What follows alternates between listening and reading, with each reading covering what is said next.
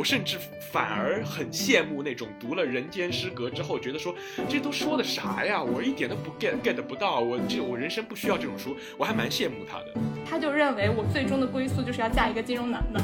然后我一直就就对此非常的我不信命，就是我不信，我就一直也比较抗拒这个事情。可能一些有钱的男人会持续的有一种困境是，呃，如果这个女人爱我，她到底是爱我这个人还是爱我的钱？但是对于我这种贫穷的文女来说，完全没有这样的困境，所以我至少有一个非常大的自信，是我所有的朋友都是喜欢我这个人，而不是我什么任何外在的东西啊。我觉得。我觉得我这个自信是有的，因为我什么也没有，我这个人，我什么也没有。我的思路反而是，我要在保证我现金流安全的情况之下，如何去增加自己的有效负债，从而撬动更大的资源，而不是说我手里有多少钱，然后我这些钱能干什么，于是这个事情就客观的决定了我只能把自己局限在一个什么样的范围之内。欢迎大家来到新一期的我在码头放风筝。哎，这是一期什么节目啊？哎，为什么叫我在码头放风筝呢？对，这是一期薯条码头和我在北京放风筝的第一次串台节目。啊，很开心啊，能够和嗯薯条码头串台，我们又要来蹭巴老师热度了。呃，我们之前的节目啊。呃，大部分的涨粉呢都是靠巴老师帮我们涨的，所以呢，这种机会我们呃自然是非常开心的啦。因为确实就是我感觉，自从认识了巴老师之后吧，就是相继的呃，因为巴老师宇宙嘛，所以相继的认识了一些他的神仙般的一些朋友们啊。那其中有一个朋友呢，就是呃薯条码头的另外一位主播郭子啊，郭子呢是一个金融男，Hello，对，郭子是一个牛津金融男啊。然后我第一次听说郭子的时候呢，呃，巴老师跟我介绍，他说，呃，他觉得郭子是他认识的有北京户口的牛津的金融男中说话最正常的一个。对，大家可以品一品这句话啊，就是什么叫做说话最正常？呃，我觉得这里面就蕴含了一个呃文男文女对金融男女的一个非常深刻的偏见，就是他们不会好好说话。呃，然后我们在后来和。嗯，这这位牛津京沪金融男接触的过程中呢，也确实发现，呃，大家是会有一些呃思维方式上的不一样，所以呢，我们就想说，呃，不妨我们就来做一期串台节目《文女大战金融男》。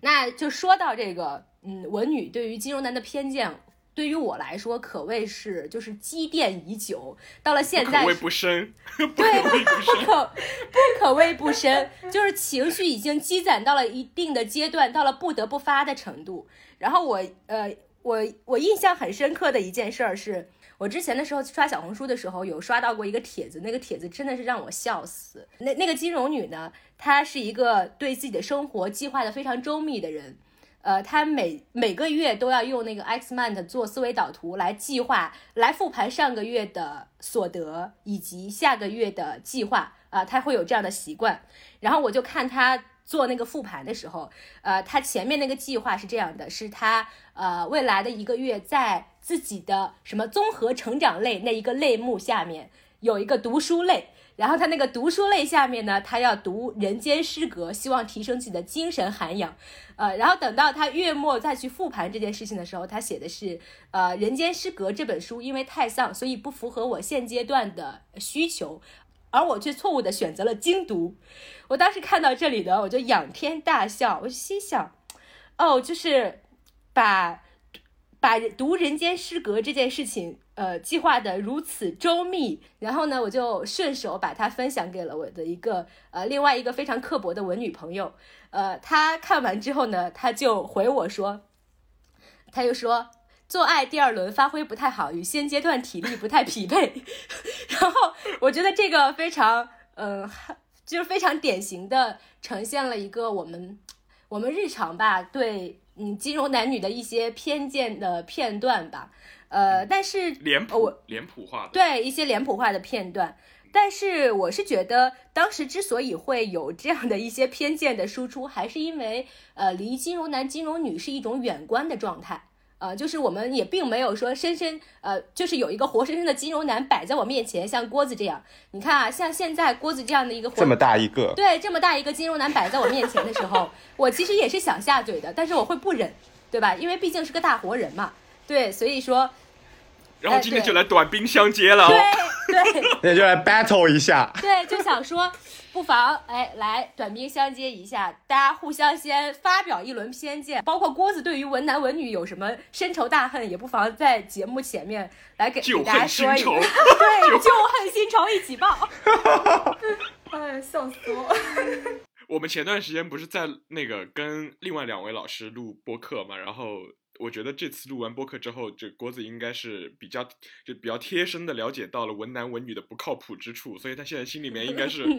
就因为呃这可以说嘛，因为我们这个是其实已经是第二次录制了，第一次因为是我这个文男没有把录音打开，所以我们今天才录了第二次，所以就比比起上一次录这个播客，我觉得郭子可能对于文男文女的不靠谱，以及对于这个。这呃文男文女这个脸谱的恨意、新仇新仇旧恨，应该是更加深刻了。所以我们这次来录这个播客，应该是更有更有看点一些。呃，其实这次呃和黄姐还有茉莉一起录这期播客，其实呃我也当时最开始也纠结了一下，因为呃最开始看到这个文女大战金融男这个题目的时候，我我有两个在脑子中突然出现的想法，第一个就是我觉得呃这两个它不是一个特别对立的关系，文女她更多的我们聊我们觉得是一种气质上的东西，但是金融男可能他是呃有一定职业属性在的，就是呃我们通常去理解的话，可能文女也可以在金融行业里找到呃金融行业的工作，然后呃但是呢，我们后来讨论就是说，可能呃在这里我们提到的这个文女金融男，其实它更多是一种模糊的气质上的概念。然后另外一个方面呢，其实呃因为我觉得其实金融男这个标签呢，其实它也是一个呃非常带有一定的。自嘲或者嘲讽意味的这样的一个标签，以及文女其实也是这样。然后，但是其实这都是在一个大的标签之下，会有非常多不一样的金融人和文女，然后呃有一个千人千面的这样的一个特征。所以其实呃，我觉得自己可能只能代表自己一个个人。呃，文女大战金融男这个概念呢，可能会有一点就是说互相审视的这样的一个。呃，感觉，但是我后来觉得，呃，互相冒犯一下似乎也没有什么，就是只要我们都敢于去互相冒犯，然后在这个节目当中都坦诚的把自己的想法说出来，我觉得这反而是一个特别好的交流的机会。然后呢，也就像小虎刚刚所说的，就是前几天我们刚和两个文女录过了一期节目，然后之后，哎。通知两个人全都出了问题，然后所以呢，现在郭子也是带着一脸和善的笑容，对于文女充满了积怨，所以我想我们这一期可以好好的聊一聊 OK 看看我们文女和金融男对到底是怎么样的。嗯，郭子，我想先问你一个问题啊，就是我刚才在聊到，就是说那个呃，我在小红书上刷到的那个金融女做规划，然后她觉得不匹配这件事情，你怎么看呢？其实我觉得他读什么书不重要，就是我我就不理解为什么你们干点什么事儿都要先做一个 X man 的呢？就是就没有这表，咱就没有办法工作还是怎么？就是你生活上为什么还要用这个表去做规划呢？我就真的不理解。而且为什么干什么事都要复盘一下呢？就嗯，哎，对对对，包括我觉得这件事儿，你看啊，就是我们做播客啊，因为我跟茉莉非常的随意，我们做播客，因为之前巴老师就是小虎啊，来来我们节目上过两次，基本都是我们前面连提纲都没有，然后直接上来就直接开开喷，然后后期呢就剪。但我们这次串台呢，我们深刻的领略到了郭子的这个工作作风，就是在聊之前呢，他会先要让我们来开一个呃，就是选题会。啊，先开一个会，开完会之后呢，他会扔给我们一个石墨文档，让我们在里面写写那个呃要聊什么，然后等到开始聊了之后，我们要循着这个东西怎么聊。所以我确实也是也是感受到了，就是这种呃在工作上就是非常的呃规范一板一眼。当然，我觉得这个很好啊，但这个没有到像我在小红书上嘲讽的那个人那么夸张，对。但确实是领略到了郭子的作风啊。嗯，文男文女就是。阳痿就是阳痿型人格，上面想的是好的，但是最后执行出来出了问题，真的是啊。在在回答这个问题之前，我想先灭一句，我想可能这也就是为什么我和文男文女录了两期节目都要重新录的原因吧。对啊，对啊，就是就是好，你你看上去好像滔滔不绝，但其实在就是事实操作的层面上，永远都会出各式各样的问题，然后掉链子。对啊，就是通过这次录制，让我了解了两个办公软件，一个是石墨文档，一个是飞书。谢谢你，郭子。你知道吗？我第一次面试就是我第一次面试咨询，其实就郭子给我给了我一个 like cheating sheet，就是那种答题答题的那种攻略，然后我就学了一下他，就就我现在就看他在聊播客，让你让你抛给他一个问题说你怎么看待的时候，他整个就完全就是按照那个那个答题方。就首先 这个概念，我首先觉得金融男这个概念是怎么区分的，然后接下来开始主体答题，然后最后输出一个这样自己真正的想法，然后再圆回来说，当然了，我觉得这个我们互相之间 倾吐这个偏见是有好处的，然后给你圆回来，起承转合这样子。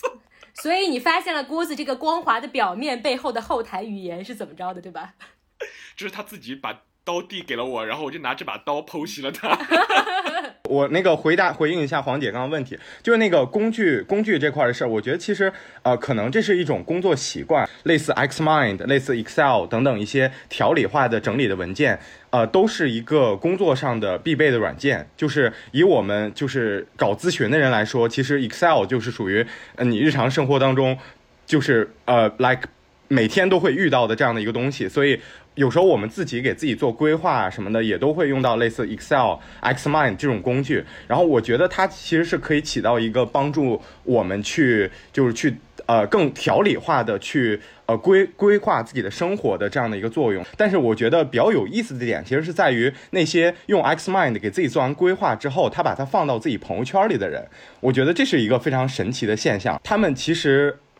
在读这个书，其实他们并不是说想要的是阅读本身这件事，或者是想从书中得到多么深入的知识，而是他们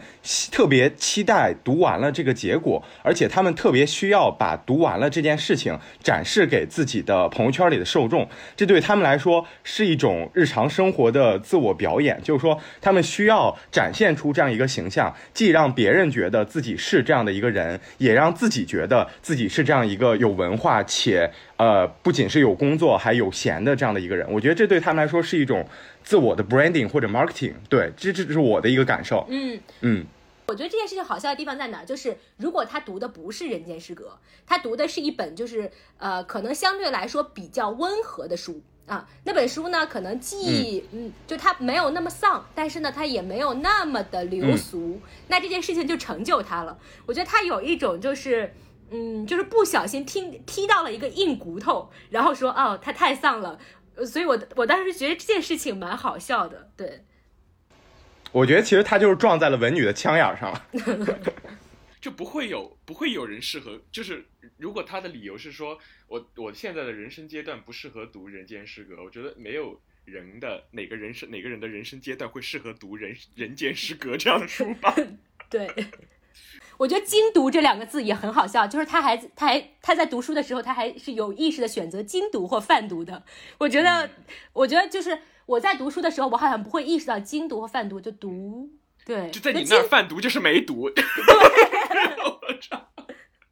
对一一个我我觉得我我觉得有两个特别有意思的点，一个是他特别的用力过猛，就是在这块展现出了就是超出于对这个事情本身的一个认真的程度，而且这个认真还没用在点儿上。呃，就是可能没人生中没有哪个阶段就是说特别适合读这本书，但是呃，金融男的一个思维就是说他做任何事情他都会带有一个目的性，就是说我读完这一本书。呃，他不是说呃，单纯我觉得这本书好读，或者说我想欣赏一下作者，我就想读一本书了。然后他是说我从这个书中我一定要有一个 take away，就是这个 take away 是什么？我必须得从中获得了某种成长，或者我记住了其中的 like 一百八十个金句，然后然后最后我可以就是说在我的朋友圈里展示，或者在我的谈资里面饭局的时候和朋友说啊，你们记得东野圭呃不是东野圭那个嗯太宰治他曾经说过这么一句话，但是他读完这个发现呃这也太丧了，我没有任何场合。可以把我这个知识输出出来，所以他又觉得啊这本书白读了，就这种功利化的心态，我觉得是和文男文女在阅读的时候是截然不同的一种状态。对，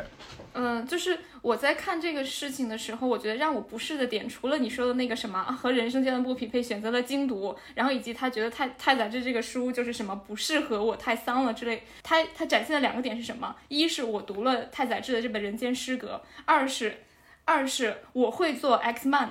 我会用思维导图，这是我和你们文女本质上的不同。你们读一本书，你们顶多摘抄一下，你们会做我 X 漫的吗茉？莉，我也会用 X man 的，我觉得只是你不会用 X man 的，被这件事情冒犯到了。我觉得这件事情没什么大不了的。我 OK，不是我我的意思是不是？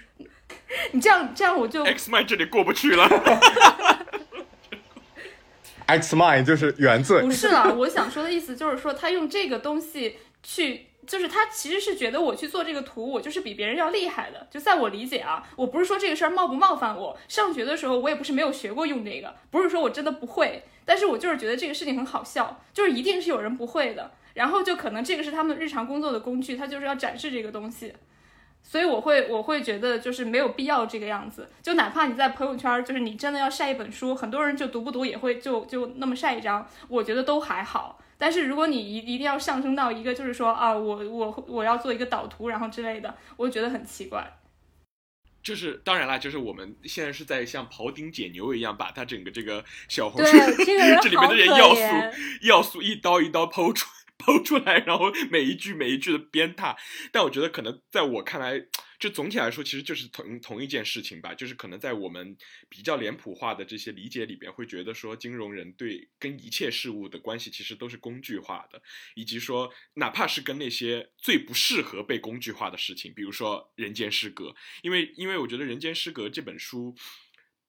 本身就是当你在朋友圈里面说。呃，我读了《人间失格》，但其实，但但是你过了，你过了一段时间，你真的去读了它之后，然后你发现说，啊，这个书的本质，这个书的本质内容是我不能接受的，那就意味着说，你其实对于书，你你对于你和书的这个关系，完全做了一种工具化的处理，呃，就像买椟还珠一样，就我来读这本书，我需要，我需要的是这本书给我带来的那种地位，就是。就是在品牌印象上，或者说你如果你把你自己在朋友圈里面的这些展示当成一个品牌营销行为的话，那就是我需要这本书带给我带来的这个品牌的营销上的价值，但是我并不需要这本书内在的那些传递出来的传递出来的真正的价值或者是理解。我觉得这件事情可能是对我来说最嗯最费解的，其实但是也不费解了，就是可能就是我会觉得这个事情是我对呃这这个这个层面上的理这个层面上的。批评可能是我看到这个小红书的动态的时候感到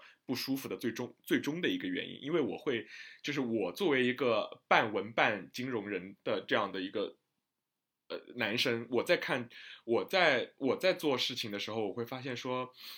嗯、我会强迫自己，我会强迫自己做到知行合一，然后同时强迫别人做到知行合一，我不能够我不能够做到说。对一件事情只取其形式而抛弃抛弃其内内容，这件事情对我来说是做不到的。对，我觉得其实这就是说，文男文女他是把读书当成一个目的，但是金融男女读书只是他们的一个工具。所以嗯就是郭子，你反复的提到工具啊，我突然就很好奇，那那就是你在谈恋爱的过程中也会复盘吗？这个我也这个这这个 I didn't say that coming。所以啊，所以刚才那个我那个朋友回的那一句就很好笑，他说做爱第二轮对啊，对啊，对啊，我但是我觉得不必问的那么直白了，就是恋爱也会复盘吗？会啦，会列一个 Excel，然后用 X mind 整理一下 take away 了。不会，不会。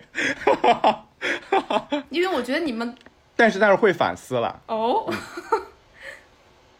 呃，我我是习惯于对做自己做所有事情都会复盘的，包括谈恋爱，我也会复盘自己在这一段感情里面哪里做得好，哪里做得不好。然后，呃，我我觉得这个这个复盘其实发生在我生活当中每一个重要事件里面，对我都有这个相应的复盘的习惯。只是我不会用 Excel 记录下来，更不会把这个记录下来的东西发到朋友圈里。我觉得这个就是有点奇怪。但是你的心中有 Excel，对，但我心中有一个 Excel，甚至可以 type in 公式。你你最后会你最后会盘出来，就你最后会盘出来说这是你自己的缺点，然后下次我要改正吗？对我，我是一个自我归因型的人，整体来说，所以其实我一般都会归纳到一个自己的原因为主，因为其实人是就是生活是以自己为主体的嘛，就是呃下一次接触新的人、新的事情也是以自己为主体的，所以我觉得复盘自己会比复盘别人更有效。当然，这其实是不是也是一种特别特别目的主义的一种思维，但我会觉得就是复盘自己更有用。嗯最近这几次起就是失败的录制，你复盘了吗？你把它归因为天灾还是人祸啊？不要再跟文男文女做朋友。复盘了，不是？是不是？你是不是得？对，复盘主要是对主主要结论就是文男文女不行了。你不是自我归因型的人格吗？对啊，为什么不归因成你自己没有开录制呢？Believe me, I tried。笑死了！嗯，但是哎，我我但我跟你讲，我在我在学校里面碰到的主要的金融男女，其实都我不知道哎，我不知道他们是不是在自己的后台都会复盘，然后说或者说自我修复，或者说自我反思，说我这次做的不好，下次我要再做。但我觉得他们好像就给我的感觉是，我的这个小样本里边给我的感觉就是，好像每次跟他们接触都特别自信，特别特别的，甚至是攻击性式的，就是到攻击性的这个级别，就是就是特别的把自己的。嗯，把自己的方针、把自己的计划当成是一个非常紧要的优先级，然后以及自己的整个的呃主意呀、想法呀，都非常强硬的会贯彻下去。我不知道这是不是、这是不是某种，就是说你们是在呃心里面是不是会意识到说这是一个呃 fake it fake it until make it，就是我一定要假装我哪怕不对我也要我也要呃假装说我自己这个是对的，要自我说服，然后呃把这个做成当成一个呃初始的契机，把它推动推动下去，直到它真的成为一个自我实现的预言，还是说你真这个就是金融男女真的就是呃本质上就是非常自信的人，他们真的就是这么想的。我说小虎，你中英文夹杂的样子真的像极了 像极了金融男。Fake it until you make it。没有这个都这个词儿都是我从你们那儿学的好吗？哦 呦，啊，是哎，的，我我是觉得是这样，就是我我身边有大量这样的人，但是说实话，就是我感觉他们自己是真的就是觉得自己非常非常 buy in，就是非常非常觉得自己说的是对的。对他们，他们不是 fake until you make it 的这种心态，他们是真的觉得自己说的就是对的。因为有一个非常大的概念，为什么最开始我要说就是金融男是一个太宽阔的概念？因为一般人们理解的金融男就是类似在顶级咨询公司、在顶级券商、外资券商等等这些，呃，一天到晚出入五星级酒店这些人。其实你们理解的是这些金融男，以及在名校毕业然后最终进入这些顶级公司的这些金融男。但实际上，金融男、金融女，他也可以是一个柜姐。那个就是这些非常平凡的金融的岗位，他可以是个保险推销员，这些这些这些金融男女，他可能是另外完全另外一种形象。所以咱们在这块儿讨论这些金融男，实际上他都是说，呃，可能他自己之前一生都走得很顺。然后我之前有一个朋友给这种人起了一个名字叫顺直男，哦，顺直啊，男是顺直男是这个意思吗？顺直男是这个意思吗？我一直以为顺直男不是你是这个意思吗？我以为顺直男的意思就是说顺性别就是他的这个直男，对，就是这个性，就是这个性取向跟他的这个环境，然后特别的顺，就是对，哦，没有，我一直理解就是说他是一路走上来，没有什么坎坎坷坷。就比如说啊他高中上到了当地最好的高中，啊也有可能然后大学又去到了非常好的，对。嗯对，反正就是这个意思吧，就是他一路以来都是按照自己的规划去走，可能按照一种非常功利主义的思维去走，且走得非常成功，非常顺利。所以他过去的所有的成功经历，都为了他这种自信的心态做了一个铺垫，所以他会特别自信，觉得 OK，你看我之前我从我们这里一个小渔村，然后呃到了这个大城市，然后又到了最好的大学、最好的公司，所以我一路的这个成功的经历，让我自己非常对自己的方法论有自信。我觉得按按照我的这种功利式的方法论，我可以继续的行走天下。而且你们这些人，他就是你你们的这些想法，他不一定是对的，因为我一路这么走过来，而且我成功了，所以你们如果不相信我说的，你们就完蛋了。他会带着一种这种心态去，这种极端的自信去往前行走。对我身边其实是呃，我觉得是有一批这样的人的，他们自己是真的非常 buy in 自己的这种呃自己这种价值观和自己的一些行事方式的。对，从三岁起就和就和火结结缘，然后从从 对对，为为奥运圣火而生的，是吗？就这样。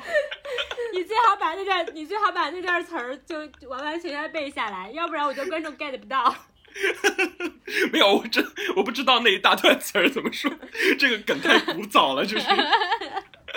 是宋丹丹在小品里说的那一段。嗯嗯嗯嗯嗯。对，就你可以跟他聊天，他会说那个我从我从八岁的时候我就想进摩根斯坦利，然后那个我奋斗了十年才可以在这个北大的北大的什么咖啡馆里跟你喝一杯咖啡，然后 所以你不要质疑我的方法论。嗯嗯 这种人，嗯，是这样的，是这样的。然后我觉得我我因为我原来本科的时候我读经济的嘛，就是他虽然我虽然自称老说自称是文男，但其实我的专业属性上其实是是经管的。然后我本科期间其实会接触很多金融人，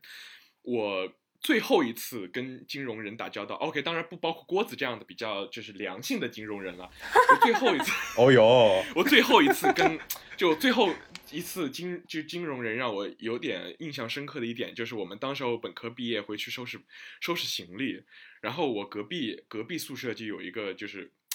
哎，这能说吗？就臭名昭著的一个金融男，就然后 当时候。嗯，当时候就是疫情期间，我们要毕业，要收拾东西走，所以就一次性离校，就相当于你要一次性把你的这个包裹啊全部都打包好。所以当时候每个人就在自己房间里面拿一个蛇皮袋子在那包，然后呢，他们宿舍里面可能就少了一个蛇皮袋子，然后他就到到我们宿舍来拿，然后到我们到我们宿舍来借。他其实是他其实是本身是我帮他一个忙。就本身是我给他一个人情，结果他最后拿到这个蛇皮袋的时候，就那句话我就是我经常跟别人提起这句话，就他当时候就非常淡淡的跟我说：“好吧，谢谢你，我觉得这是我们最后一次见面了。Why？他他为什么会这么说呀？对，他的意思就是说，他本科毕业之后，他就会去一个非常 I don't know，就可能会去一个我这辈子永远够不到的一个地方上班，所以。所以他就跟我说，哦对，所以他就跟我说，好吧，我觉得我们这辈子不会再见面了。嗯，很神奇。嗯，就是哦就是就是我本科期间的时候，接触一些金融男女，就是会给我一些印象，就是说，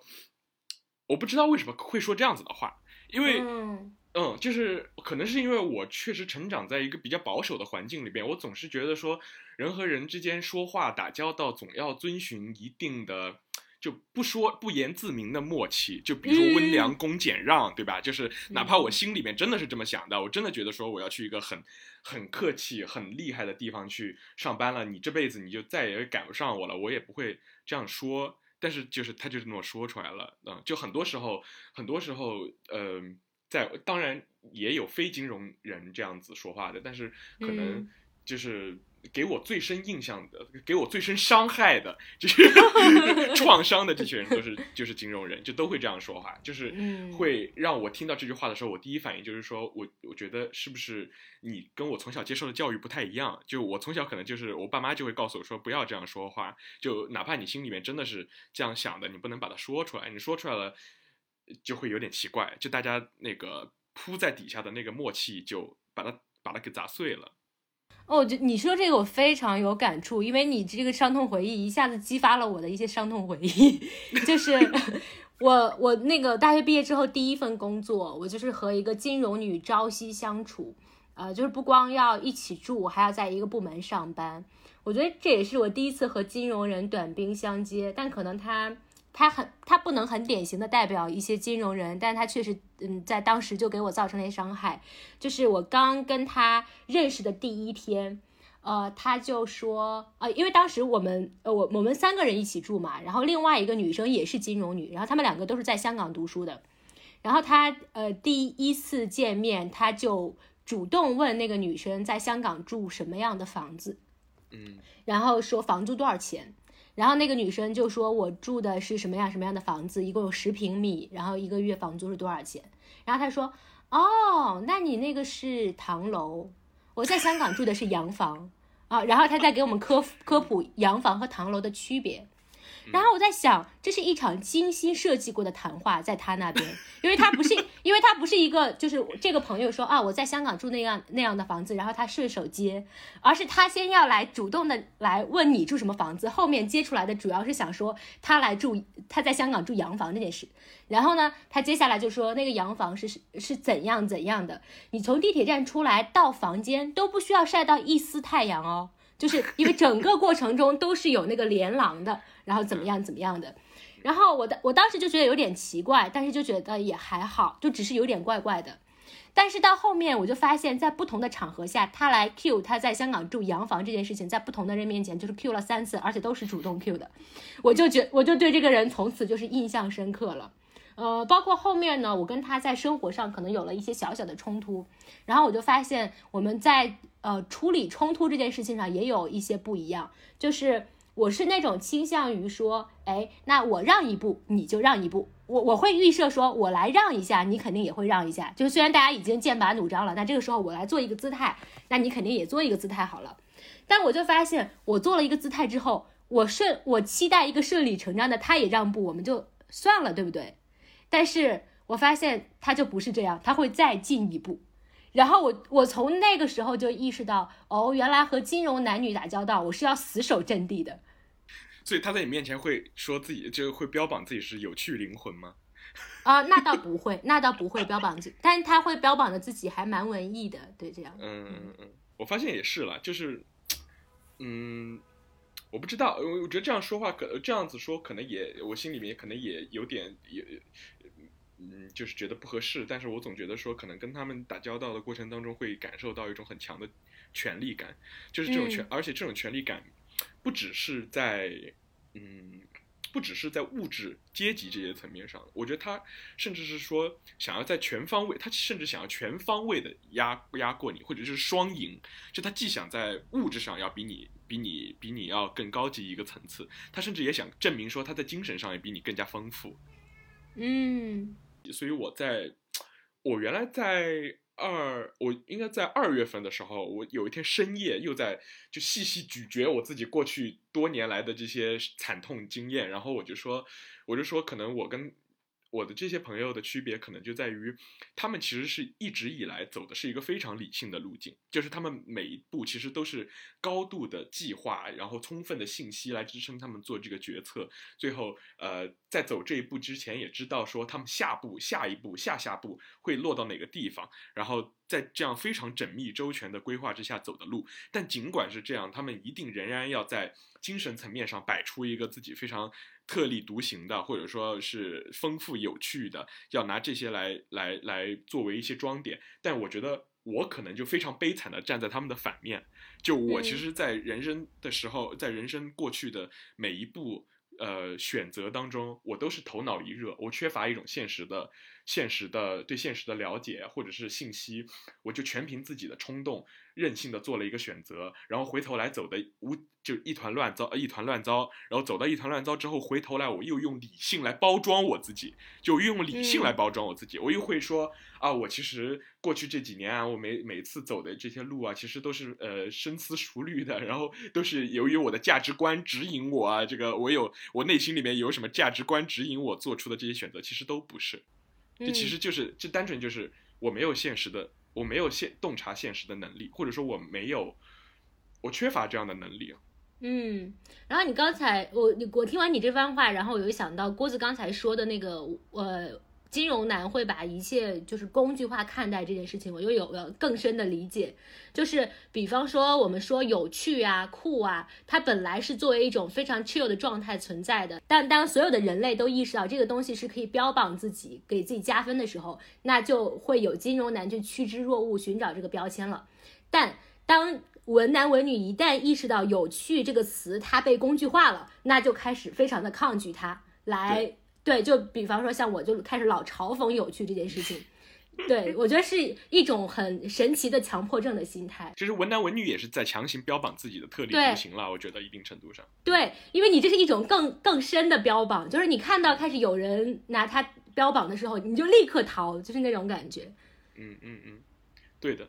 就我感觉，就是文男文女其实和金融男女，他都在用一种方式去建立一种自我认知，他在建立一个属于自我的叙事。只是金融男女他们想尝试建立的这个叙事，是一个更主流的，而金融男女他会更希望去在这个主流之上再反一层主流，就是比如说大家都认为什么是有趣的，什么是什么是好的，就这种东西，我反而会去刻意回避这种东西的一种呈现。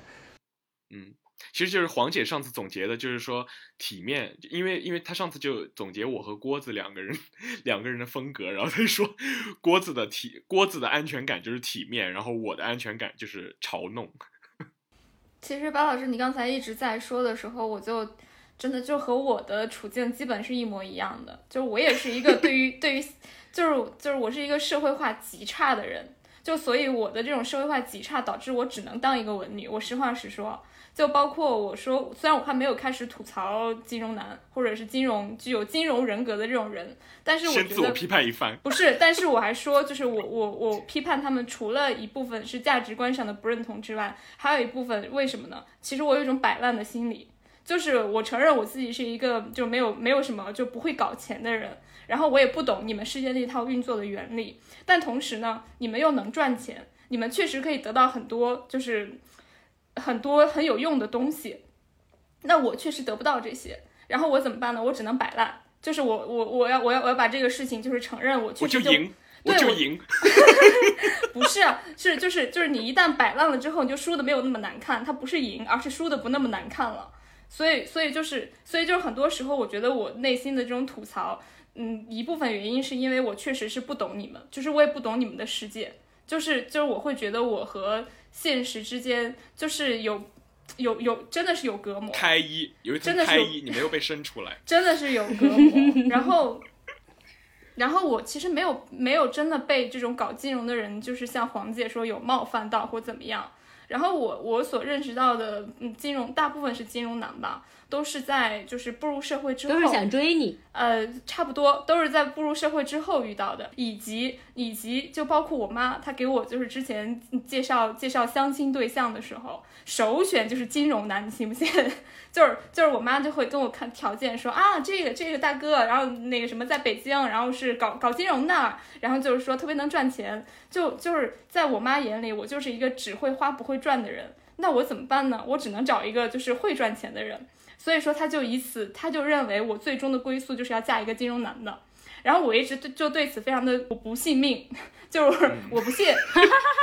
我就一直也比较抗拒这个事情。然后我其实就是也不是真的说这些人就冒犯到我或怎么样，仅仅是我对他们的一些观察，就是让我有一些不适的，就是不适的观感。就比如说，呃，那些就是我朋友圈里的金融男。也就是郭子口中的那种一帆风顺金融男，可能都是从小到大比较顺当的，然后就是学历比较高，然后现在就是可能确实工作也不错。然后他们特别喜欢干的一事儿呢，就是在朋友圈发自己就是到某某论坛开会的照片，就是凑个九宫格，然后就是今天开了什么会，然后见识了什么样的人，然后勾肩搭背，然后大家合个影，然后就是。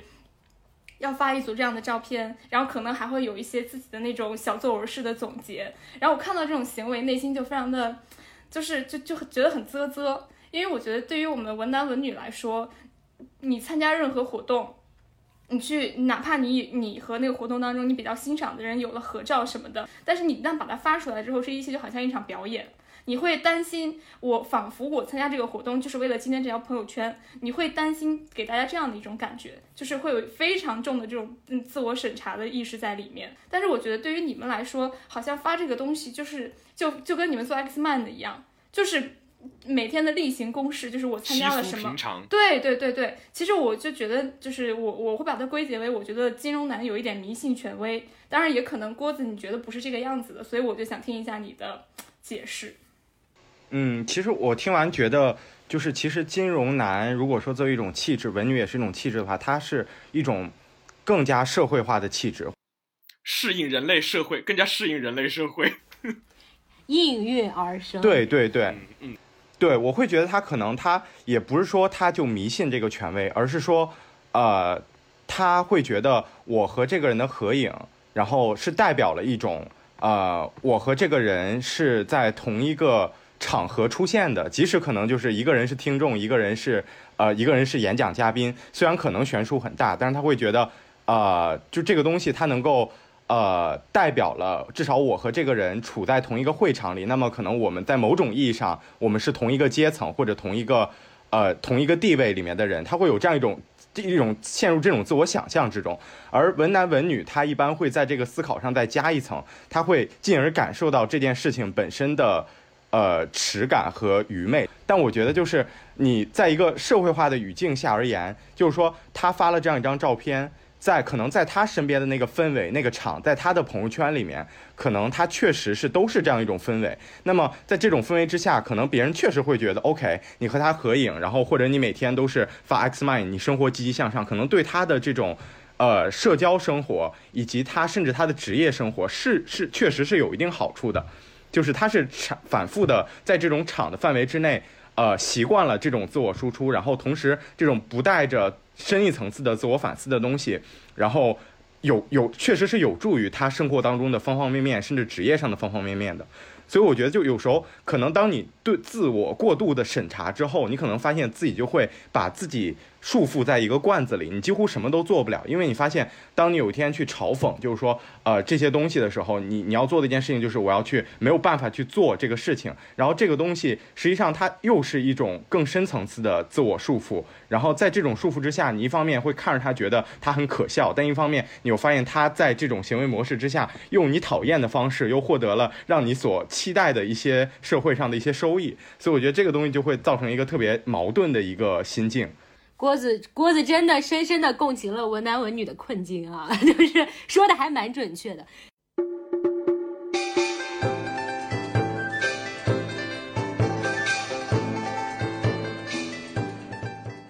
还想问追问一下郭子，就比如在我们看来，你们就是剖图片这个事情很可笑。那在你们就同同为金融圈人士来说，如果你看到谁谁谁去了某一个论坛和别人合影了，你内心的反应是哦，就是挺好笑的，他就是搂着人拍了照，其实不见得多熟，还是你觉得哦，他既然有这个机会，然后去了这个论坛和他合影了，就是你看到这个，对你你们是就是真的是就是你们从业者看到是什么心态？真的会觉得他得到了某种背书吗？从一个比较成熟的金融人的角度，可能我身边认识的大多比我们年长很多的金融人，他们是不会做这种事情的。一般做这种事情还是挺微商的。我们会觉得，就是呃，人就是就是，其实我觉得文男文女和金融男女一个差异就是，呃，金融男女他们会呃文文男文女他们会把人当成人，而金融男女会把人当成一种人脉，就是说呃，相当于其实。他们会有一种天然的把身边的一些人去工具化的这样的一个思维倾向，就是把这种作为一个 weak social links，就是弱社会连接的话，那他理解成一个人脉，那他可能是最省力的一种方式。对他来说，这个人就不是一个人，而是一个标签，比如说某某著名资本，然后叉叉 MD，然后叉叉拥有叉叉政府资源，就是这可能是他对人的典型的一个备注。但是就是说，呃，你和一个人合影这种东西，我觉得。呃，大部分人啊，其实是即使是金融人，他也不会说觉得这是一个对你来说意味着什么。可能我身边就是这样去做的人，大多数还是金融界的小朋友。就比如说他初入社会，甚至还没有进入社会，可能是一个实习生，他会以此以此为骄傲。但是你真正进入到金融行业之后，我会觉得我身边接触到的一些比较优秀的、成熟的金融人，其实。他们反而是为人极其谦逊、谦和，并且很少就是在朋友圈发这种吸人眼球的东西，因为他们其实就是我觉得任何一个职业，其实你能做到一定位置，都需要你具有非常高的情商和共情能力。咱们即使是说。资本家，那么其实资本家也是这样，就是你要是想在各个阶层的需求之间来回套利的话，其实你也需要你完全的理解各个阶层的一个需求和心理，你才能够完成在各个阶层之间的一个套利。对你才能更好的去割韭菜，但是割他舒舒服服。嗯，低级骗子和高级骗子的区别。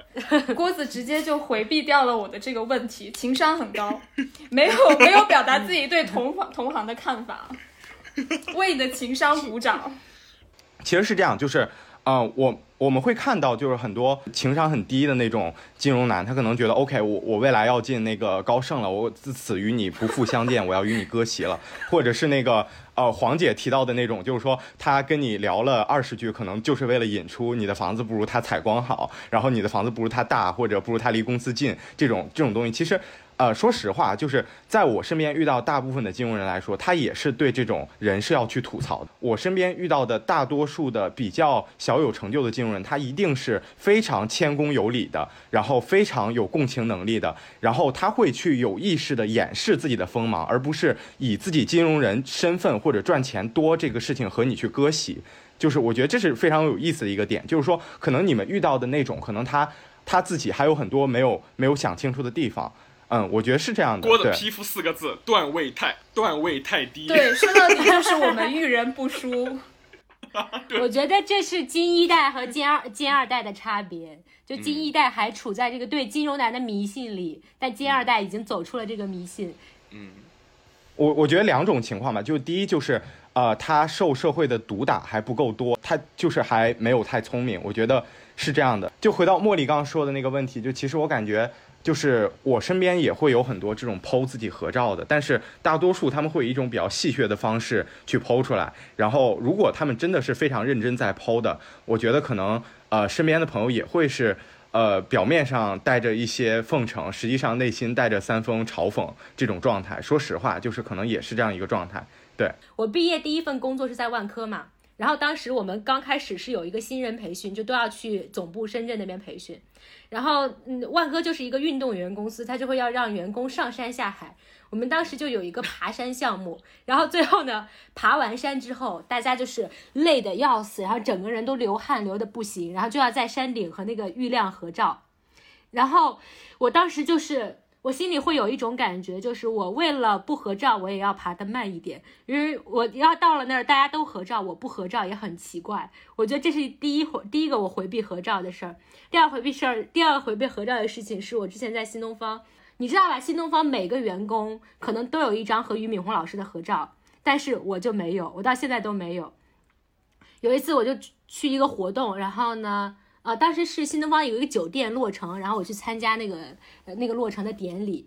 然后我当时去的时候呢，你知道吗？就是专门会辟出来一个环节，留时间让于老师跟所有的人合影，然后大家就排队，然后就合合，然后下来下来，我觉得很好笑嘛。然后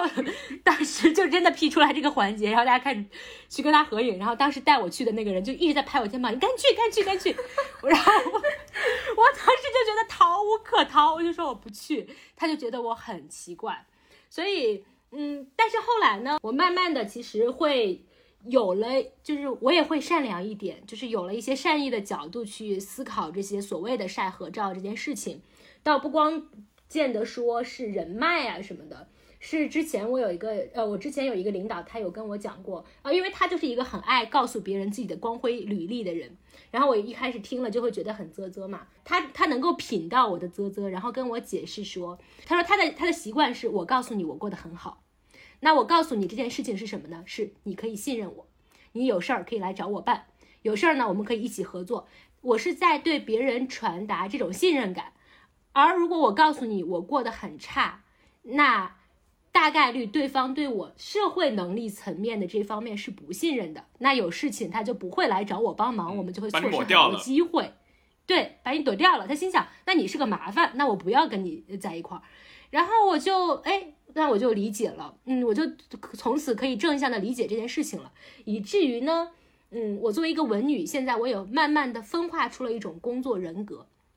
就是虽然我在跟茉莉啊，跟呃小虎啊每天大放厥词的时候是一副文女的状态，但是我上班的时候，其实慢慢的我会觉得我也愿意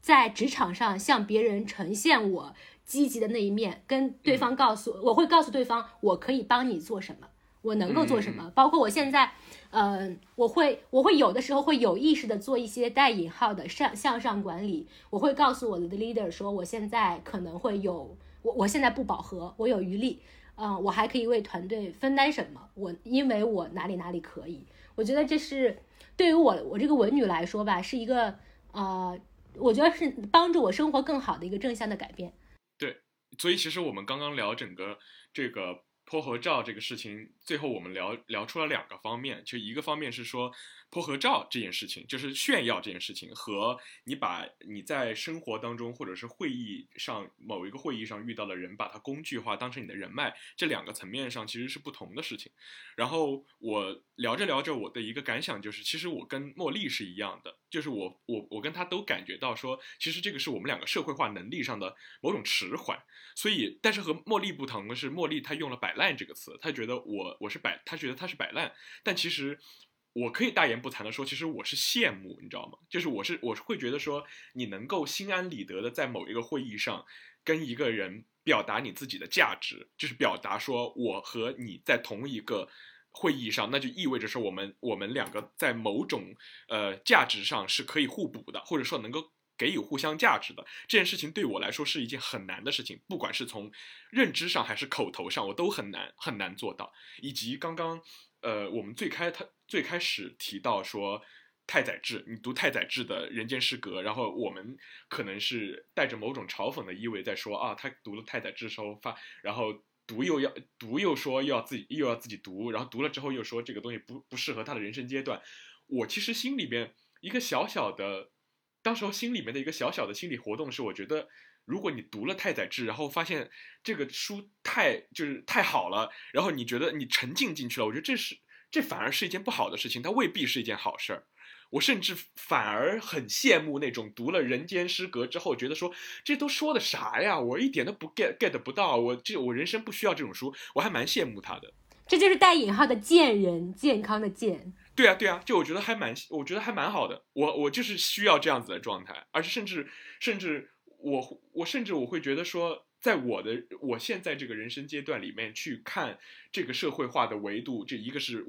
我们很武断的说一个文男文女的阶段，一个金融男金融男女的阶段，我会觉得。它确实就是有某种进化性，就像就像就是线性的进化，它单方向的。我就是需要这种，就进化成一个，就是黄姐刚刚说的，我在职场上我就需要慢慢的接受让渡一部分的我的，就是我自我的一部分，让渡给职场或者让渡给现代的企业制度，去告诉这个企业制度里边我认识碰到的这些人，告诉他们说我是有某种价值的，然后我们可以可以进行互换，然后让我的让我的人生得到一定程度的托举或者是支持。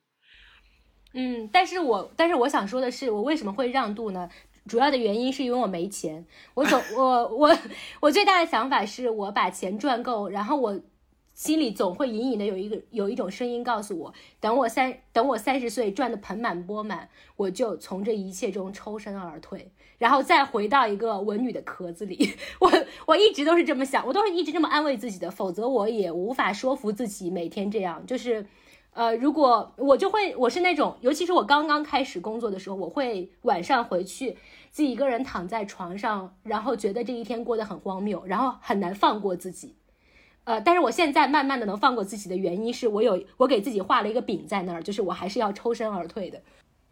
其实刚才听巴老师还有还有黄姐说完之后，你知道我我说我这个摆烂心态，它有一个前提，就是前提是一我不是一个就是。呃，欲望特别大的人，我不是一个非常要的人，就是其实我我并不是一个对于这种呃物质生活有着极高要求的人。第二点是，第二点是，其实我刚才说那个他们那种是一帆风顺金融男，我觉得我不妨说自己是个一帆风顺的文女，因为我也没有遭受过真正的社会毒打，没有就是我没有被迫剥除掉我就是文女身份的这个过程，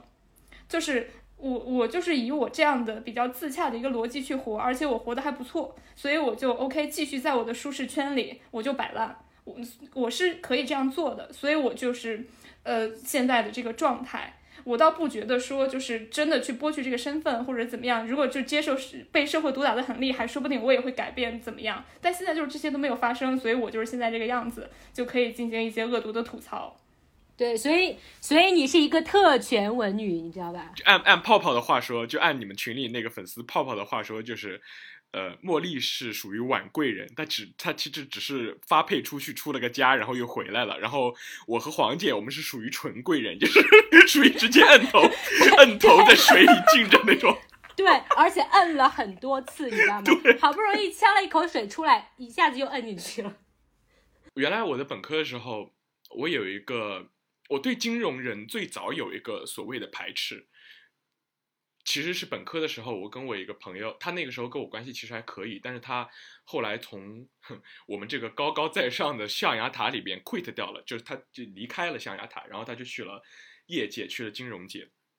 然后他就很多年没有跟我联系，但是我当时候大学时候在写一个公众号，这个公众号呢，我就经常啊，我也搞一个品牌营销，我就经常写了这个公众号之后，我就发到朋友圈里边，然后可能就给他传达到了一个用户心智，就是觉得我这个人很爱写，而且很能写，很喜欢写，所以他后来在自己创业的时候，冷不丁就出现了，然后他就出现在我的公众号后台，给我留言说啊，你这个写的好好啊，但是我最近在创业，你要不要？你要不要？帮我来进行这个文案撰写的这个工作。我当时候我。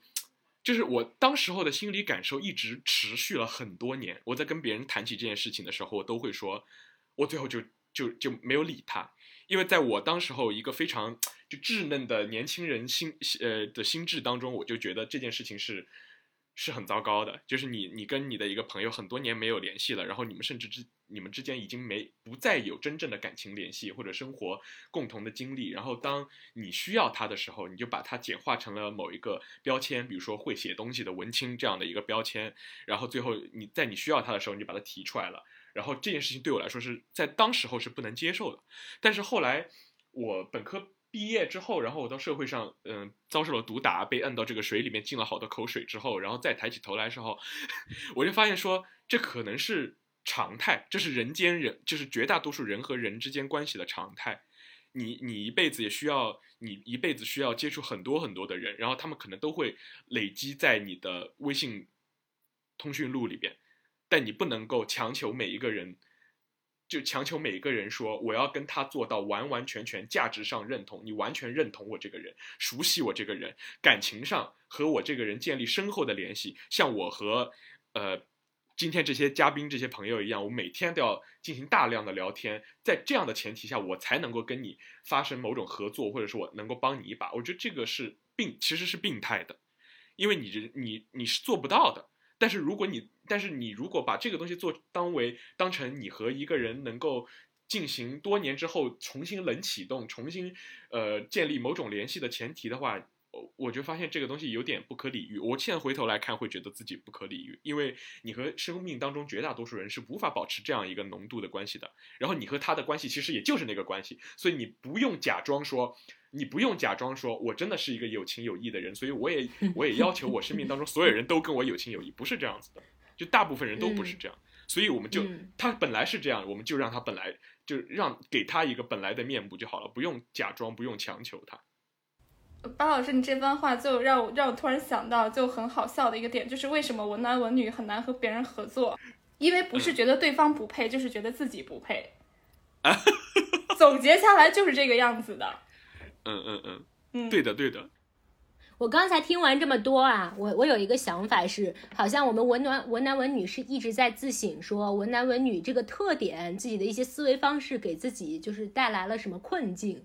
那我觉得这么说吧，就是老老有一种就是好像在卖弱的感觉啊，就是把我们说的特惨，然后呢自觉的就把这个金融男放到了一个鞭笞的对象上。啊，那我们不妨调转过来聊一聊，就是，呃，就是文男文女，那你就是你既然思维方式这么有问题，但是你也好好的活到了今天了，呃，就是大家在成长过程中有没有说，呃，得益于你的文男文女的哪些特点，让你活得还蛮好的，让你比较走运，然后包括说金融男有没有说，呃。你的这个金融男的特点虽然帮助你现在获得了很多世俗意义上成功，那有没有哪些思维方式是你觉得让自己受困的？我觉得我们也不妨从这个角度来聊一聊。我我觉得这个话题特别好，因为其实我刚刚听大家聊天，我就在想，就其实，呃，文男文女之所以成为文男文女，金融男女之所以成为金融男女，其实是因为在他们整个的人生的成长路径里，他们的这套行为模式。在至少到目前为止的人生阶段里，受到了足够多的奖励，所以他们才会形成这样一套思维模式。所以不光是金融男，金融男他可能是他一开始就是以这种充分拥抱社会的浑浊的方式，获得了一些好处和甜头。其实就像刚刚黄姐说的，你们也一定是在这种思维方式之下获得了一些就是。呃你们所认可的一些收获，比如说特立独行的思维，收获了别人的掌声；然后又比如说自己非常高屋建瓴的言论，获得了表彰等等。你们没有获得太多的外界的嘉奖，但是你们来自于一种自我满足，就是说觉得呃。觉得我觉得我是一个特立独行的人，我是一个反主流、反那个潮流的人，然后会觉得啊，这样一种心态会不会给你带来一种自我的内部的高潮？我会觉得可能我们人会觉得 锅子已经开始喷了，你发现没？锅子本来是锅子本来是想夸你，但是结果。结果最后讲到你你自己的脑子里面高潮的时候，我已经觉得，哇哦，你这个骂我们骂的比我们自己骂自己还狠了，已经。是的。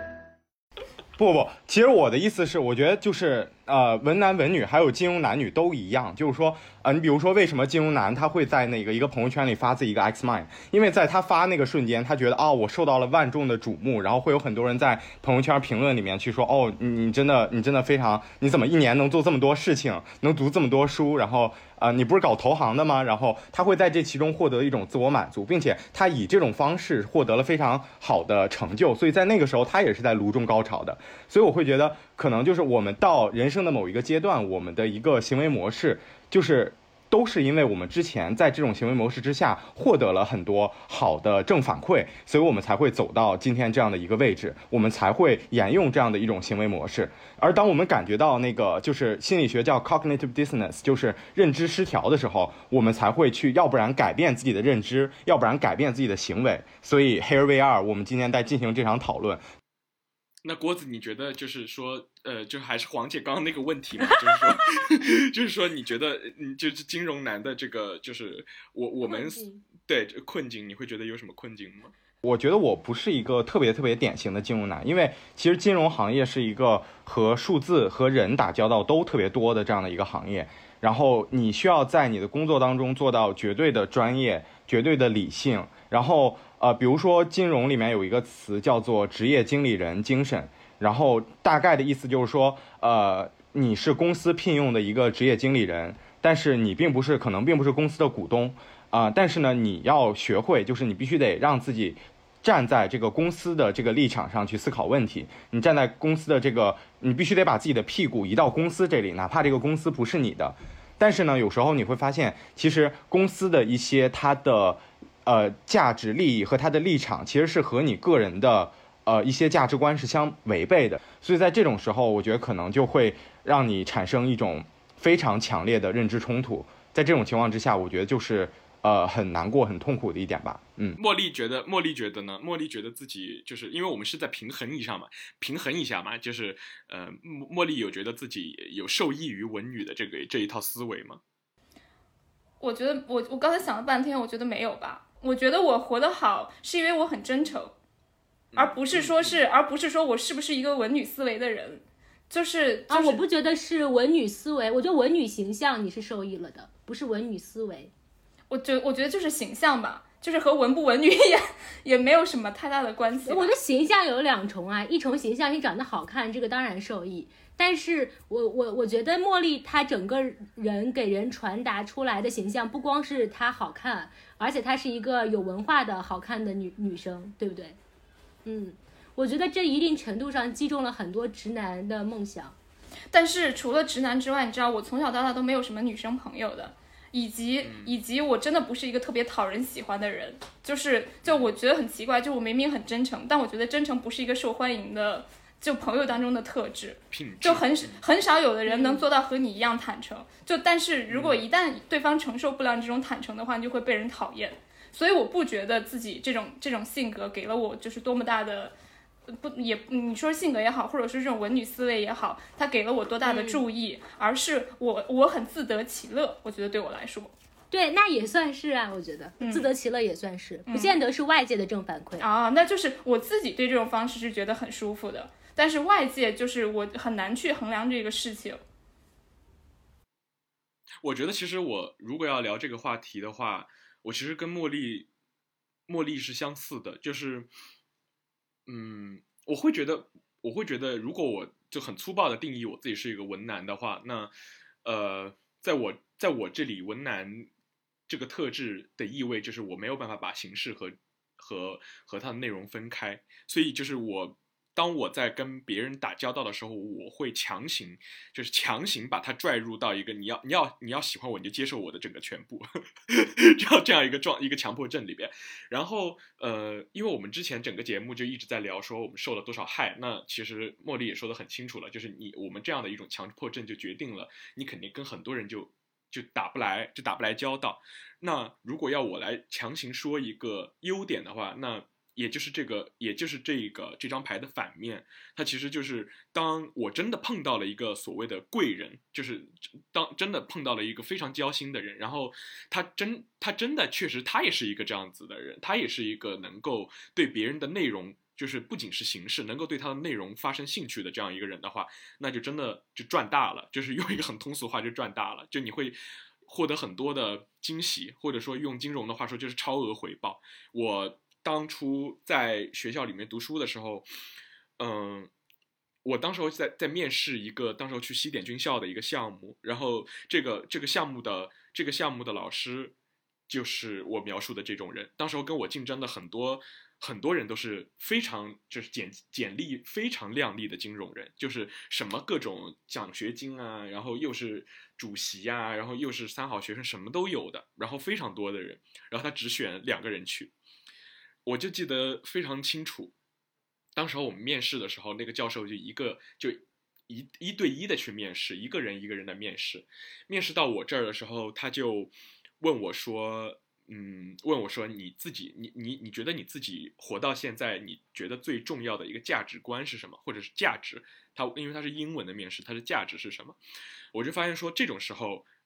文男的可能文男的优点就呈现出来了，就是巧言令色。就是林奕涵说的巧言令色，就是你会发现我很会讲故事。当他需要我的，当他需要我的故事的时候，因为当然你在生活当中绝大多数时候别人都不需要你的故事，但是当这种场合他真的需要一个你讲一个故事的时候，我发现我能够把这个故事讲得很好。我就跟他说，我去云南做那个调研，他其实是我导师交给我去做的一个任务。然后我我在这个调研的途中遭受了地震，然后包括你要。呃，跨一个河要过一个河，你必须要把你的鞋子脱了，你的包顶在头上，然后赤脚过这个河过去，然后去到一个很高的山上面去找一个住户，然后这个住户他还不能接受，他不接受你的采访，不接受你的问卷采采访，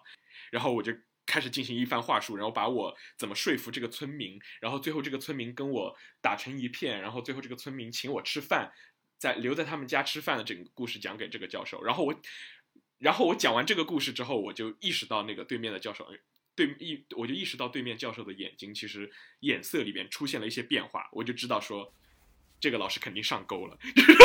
就他肯定被我骗，他肯定被我骗到了。然后我就我就我就意识到，就我在走出这个办公室的时候，我就意识到说，别的这些履历非常光鲜的这些金融人，他真的不一定在在这个场合能够赢过我。所以，对这个这个就是，嗯，就说到底，其实也是一种好胜心。就我不就是。嗯，一种好胜心就是说，别人可能是希望通过标签，通过一些形式上的事情就能够获得别人呃获得一个人的认可。但是，呃，我如果要努力，真的要很努力的像他们一样这样子做的话，可能我也可以。但是我会觉得这个可能就是不够，就是可能还不够。我就觉得你必须得，你不仅得被我的形式所吸引，你还要能够给我这个表演，给我。展现自己的内容，留出一个表演的舞台，然后我施展这些所有东西之后，你再把我，你再把，你再选择我，然后这个东西是对我来说是更过瘾的一件事情。嗯，是的，我跟你有有完全相同的感受吧。我就在想，我我在聊这个文女身份给我带来的正反馈，我觉得可能从两方面聊吧。一方面就是。他真的很正向的给我的反馈是什么呢？就是可能一些有钱的男人会持续的有一种困境是，呃，如果这个女人爱我，她到底是爱我这个人还是爱我的钱？嗯，但是对于我这种贫穷的文女来说，完全没有这样的困境，所以我至少有一个非常大的自信，是我所有的朋友都是喜欢我这个人，而不是我什么任何外在的东西啊。我觉得，我觉得我这个自信是有的，因为我什么也没有。除了我这个人，我什么也没有，所以大家爱我，我就觉得那就是应该是真的爱我。对，所以这方面我就很有安全感。嗯，但是，但是如果就是继续往下深挖的话，我就觉得那我给别人提供了什么呢？我觉得我可以很轻易的给别人提供一些情绪价值，就是。呃，可能对于很多男生来说，呃，比方说一那个女生生气了，然后这个男生就不知道怎么哄，觉得这件事情非常艰难。但对我来说呢，就是其实给别人提供情绪价值这件事情是非常简单的，啊，就是我不需要费脑子，我就知道你在想什么，因为我有很强的共情能力。嗯，第二个我觉得很正向的事情是什么呢？就是我其实是一个很会面试的人。就是就是，如果抛出我抛出我初入社会的那些耻感啊什么的，就至少放到目前调整好之后的我来说，我其实还蛮会面试的。嗯，因为我在面试的时候，我就是不我不是那种就是结构性发言的选手，我就是那种故事性发言的选手，而且我在这里面尝尽了甜头，就几乎每就是屡试不爽，每次都很有用。我就记得我之前有一次很还蛮重要的面试吧，呃，当时面我的那个人呢是一个年纪有一点点大的四十岁的一个大领导，然后因为我觉得这里面可能有几个原因是我，嗯。我现在心里觉得，其实没有什么东西是我必须要的，就是这个岗位，我也不说我一一定要势在必得，所以我整个人的状态是放松的，就像聊播客一样的状态，呃，然后我就在里面，我记得当时聊了一个，他问我为什么想要做这个工作还是怎么样，我就跟他聊了一个二十五岁困境的事情，因为我之前跳太多了，我觉得我自己其实蛮有热情的。但是我希望把热情用到一处，然后巴拉巴拉，就是给这个，其实就是给自己的迷茫做了一番包装，包装成了二十五岁困境，然后讲了自己的故事，然后讲了自己想要做什么之类的。我也是同样的感觉，我讲这番话的时候，我能感受到他，哎，他的神情不一样了，呃，以及。我在想，只要聊困境这件事情，可能我现在回过头去看啊，不是我当时就有这个心眼儿，是我现在嗯回过头去看，你想，其实每个人在每个年龄段又怎么能够说活明白了呢？谁在每个年龄段没有那种纠结和抉择呢？我对面坐的这个四十多岁的男这个男人，他就没有他的四十岁的中年困境吗？他就没有现在，呃，他就没有那种极大的热情以及面对现实的无力吗？我觉得都是有的。所以当我很真诚的去表露这些的时候，嗯，如果他是一个嗯不是那么呆板的人，或者说他凡是跟我有一点点共情，那我就赚大了。所以当时他确实。嗯，所以他当时确实是给了我很好的机会，甚至在我跟他成为同事之后，给了我超出对于一般同事的帮助。我觉得很多都是得益于在一开始的时候我的这种坦诚，呃，打开心扉，跟他在一定程度上有了一些印证，所以他就是，嗯，给了我非常多的帮助和引导。我觉得这也是我这个文女身份、文女性格、文女表达方式给我带来的一些。帮助好像是一种很轻巧的四两拨千斤的方式，好像就获获得了一些东西。我觉得这个东西是有的，这是这是我刚才说的纯正向的层面。但是如果说有负向的层面，就是往那个下走的话，我觉得他也给了我一样一些帮助是什么？就是你说有一些嗯，有一些金融男类型的成功，我想我想不想要呢？如果是名和和利，我扪心自问，我也是想要的，但是我能不能做到呢？我可能受困于我的性格和我的认知，我做不到。我性格可能，我就是说说难听点，比方我特要脸，我做不到。啊，我也不说金融男不要脸啊。然后或者是说，嗯，我自己认知打不开，我没有厘清这个世界的规则，我没有办法在这里面游刃有余，所以我也做不到。那我做不到的时候，我怎么办呢？我其实心里是很难过的，或者说我是有丧和低落的，嗯，或者是当嗯一个呃一个学术金字塔放在我的面前，我搞不懂它的编码方式，我搞不懂它的后台语言，我看不懂，我没有办法的时候，那我怎么办呢？那我我会觉得有的时候，呃，一种文允的姿态，它能够，呃，在一定程度上说服我自己。它会让我在面对这种巨大的我没有办法去搞清楚的失败（带引号的失败）面前，我会没有那么难过，因为，嗯，就是因为我就是笃笃信我自己的内心，呃，我就是要相信真诚的力量，这些东西它能够说服我去缓冲，去缓冲那种难过的东西。嗯，它会让我这个人更立得住，然后能让我活下去，在我不那么成功的时候活下去。对，我想文女的标签是黄姐的安全感。啊，我觉得就是如果如果说的话，如果我真的是给自己深层剖剖析的话，我觉得他有的时候会给我安全感。嗯。其实我我刚刚黄姐提到一个点，就是说关于不要脸这个事儿。其实我觉得金融人相比那个金融人相比文男文女，应该是更不要脸的。因为就是其实从金融的角度来分析，就是做事情你要看一个 ROI 嘛。那么其实就是放下面子这件事情，其实它是一个成本为零，但是潜在收益呃就是可能上限无穷的这样一个事情。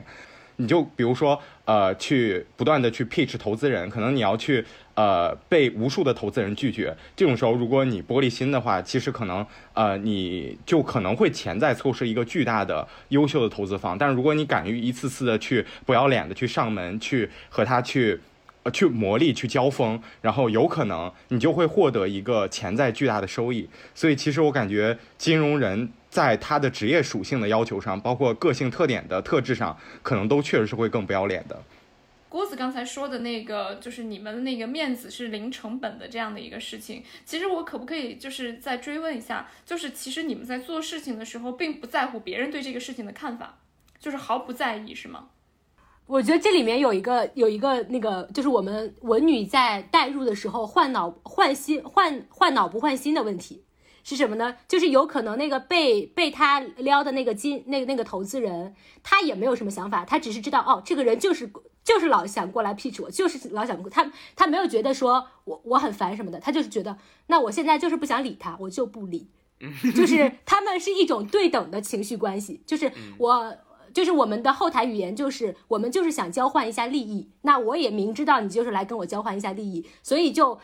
两方可能都自动的摒除了那种情绪上的审视。嗯，是这样的吗？是这样的吗？我觉得是这样，就是当你在做一件事情的时候，有时候你发现自己在这个事情当中所消耗的情绪成本，是比你做这件事儿本身的成本更高的。所以其实于我而言的话，在做这些时候，我根本不会去进行这种脑补，就不论我不会去想象说他到底是啊正好没有看到没有回我，还是说他在故作矜持，亦或是他说他感觉到厌烦了。这个对我来说其实没有任何差别，因为我要做的事情就是我想获得你的投资。那么其实就两种情况，一种是获得，一种是不获得。那我如果想获得你的投资，我就要努力去 pitch 你。那如果我不断的去 pitch 你，就是最坏的结果能怎么样呢？大不了就是。呃，你烦我了，那最终的结果仍然是我没有得到你的投资。我会以一个更纯理性的方式去思考这个问题，所以我也没有在自我安慰，我也没有在自我怜悯，而是我单纯以把这个事情做成为第一目的去思考我要做的一个决策是不是呃在此时此刻是一个正确的决定。所以我延伸出来了一个一个想法，就是说，如果郭子现在我是你的投资人，然后你一次一次的来找我，然后我不理你这件事情，如果我在不知道你的心里这一番活动之前啊，我我这个人是哪种人呢？是如果我不回别人消息或者我拒绝人，我都是会有道德压力的，我都是会有那种情绪上的压力的。但是我觉得像郭子他把这一番话这一番话说出来之后，我就知道了以后跟郭子打打交道的原则，就是。呃，郭子既然是一个以事为导向的人，那我在跟郭子打交道的时候，我也不妨以事为导向。那我如果，那我在拒绝，如果说有一些事情我想拒绝郭子，我也不妨就直接说出来，我这边也不需要进行过多的内耗。对，但我觉得就是这是一个工作场合上的一个技巧嘛，就是说。呃，比如说我，我肯定如果说我们要去做一个投资人的 pitching 的话，我们也不会说每次都是那个第一次发完之后，之后每天一个在吗，在吗，肯定不是说这种东西，而是说每次我们都会给给。我们都会每次给他补充新鲜的信息，逐渐把这些更新鲜的消息去 feed 给他，然后期待的是用这种方式获得他的进一步的认可，而不是以那种特别让人 annoying 的方式去一遍遍的重复我们最开始和他已经呃他被被他拒绝的这样的一个动一个一个决定，不断的反复去逼迫，通过道德压力的方式获得他的回复。而且我觉得茉莉，而且我觉得茉莉最就是他。在刚刚提的那个问题，他说你在计算这个成本收益的时候，你会不会考虑别人的反应？其实我觉得这个里面有一个小小的诡辩，就是这个别人的反应里面其实有两个层次，一是他烦你了。二是我们作为为男女人，你知道别人烦我了，然后之后受到的伤害和挫败感，然后据我的就是对我自己的理解啊，我不知道别人是怎么样，我觉得我是一个在自己头脑里面过生活的人，爽也好，不爽也好，其实都在我自己脑子里面。所以其实你说我是不是真的在意别人烦不烦呢？其实我也没有那么在意，但是我最在意的是别人烦了之后反弹到我自己的眼光里边，呃，眼睛里面的时候，我发现说啊，他烦我了，然后我受到了伤害，我的挫败，我觉得这个才是。真正的成本，而不是他烦我了，他我特别 care 他的这个呃想法和情绪，其实不是的。嗯嗯嗯。所以嘛，所以就其实这种脑补的情绪成本更高。嗯嗯，我是觉得那个小虎怎么说呢？我觉得在这一点上是一种文男的诚实。对。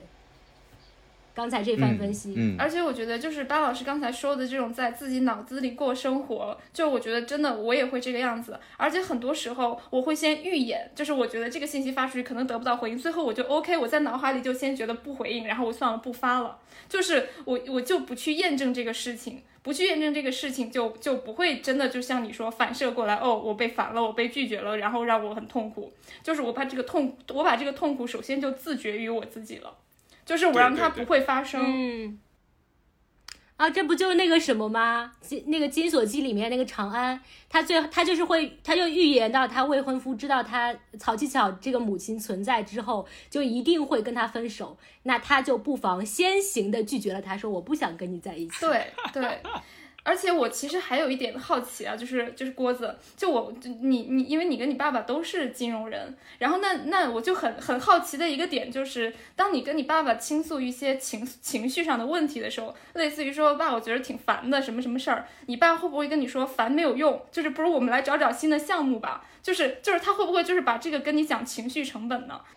嗯，其实我觉得，于我个人而言，我会把就是家庭和工作分得比较开，我会切换到两种完全不同的一种思维模式里面。就是在家庭里，包括在亲密关系里，其实情绪是一个特别特别重要的组成部分，因为除了情绪，你几乎一无所有。但是在工作上，其实这种放下情绪，它是我的一个气，就是说，它是一种非常形而下的东西，它对于我来说是工作上。取得高效的工作以及更加的工作表现，或者是说更加的社会表现的这样的一个道具，我会通过这种方式来去呃运用这个工具。但是呢，再回到我自己的，对，它是我的一个武器。但是回到我的家庭生活以及亲密关系里，我会觉得我会主动的把这个武器放下，因为我在这里能感觉到安全感，而且这两个。这两个 context，它的就是对你的需求是完全不一样的。职场上需要你的是，呃，专业效率，但家庭可能需要你的就是，呃，关照和温柔和以及关怀等等。就是说，它是两套完全不一样的系统，所以我会在两套系统之间切换一个完全不一样的状态。我如果我当然了，其实有时候我觉得这两者之间容易互相交叉，就是呃，你有时候会不自觉的把你在。工作当中的一些思维习惯带到你的家庭和亲密关系里，但是我觉得我会有意识的去克制这种呃冷酷的思维模式的一个延伸，因为我会觉得在家庭里，如果你也用同样的思维模式去呃行事的话，其实你就是相当于把自己变成了一个效率的机器。那么这样的话，如果你的生活是缺乏温情的，我会觉得可能是对我来说也就不是一个非常有意义的事情了。对，但我觉得它其实也不应该是完全不交叉的，你知道吗？就是它应该本身在对，它是会有会有一定交叉的。所以我其实蛮想知道说，比如说呃，你爸爸也是金融人，然后其实在这个过程，在你从小长大的过程当中，其实很有可能你的。刚刚的这一番对话里边，呃，一段对话里边传达出来的这个精神，就是我需要在适当的时候，需要理性精神的时候做到理性，需要情绪价值提供情绪价值的时候，互相给予情情绪价值。这一点精神本身可能也是在你从小家庭的耳濡目染当中，你父亲或者是你父母传达给你的。对，我觉得可能是有一部分，就是说，但是就还是说，就是其实金融这个行业真的是一个非常宽泛的一个词语。就像你说我是搞文学的，他可能其实是个江湖骗子，也有可能是个文学大亨。我父亲也是金融人，但是我们在金融这个具体的行业里面从事的是完全不一样的工作，而他其实从事的反而是一个呃需要呃一定的情怀、理性。呃，情怀和理性共兼具的这样的一个呃金融行业的这样的一个岗位，可能我会更多的去涉及的是一级市场的一些呃金融市场的一些具体更形而下的一些交易层面的东西。换句话说，我本身我的思维模式就会比它更加落地。所以其实呃在金融这个大的语境之下，其实我们两个思维模式其实也是不一样的。应该是说，我觉得我目前的这种思维模式，其实更多是我在我的工作环境当中所磨砺出的一种。呃，比较比较有效的一种应对工作的范式，而不是说，呃，不是和我在家庭过过程当中所获得的影响，其实是相关度并没有那么高的。因为我之前有一段时间做过项目管理嘛，我就说我在做项目的过程中，我会发现自己一个呃文女在赚钱上的一个误区吧。呃，是什么呢？就是我会就比方说这个项目在启动前，我们就会在一起论证这个事情的可行性，以及说它可能会存在着哪些风险啊什么的。然后我就会发现，我整个人在论证的时候，或者跟大家一起讨论的时候，我会非常倾向于说这个东西怎么不成，我会非常的倾向于找这个东西不成的那些原因，以及哎这个东西这这有风险，那有风险，我心里老会记挂着那些不成的东西，然后以至于嗯，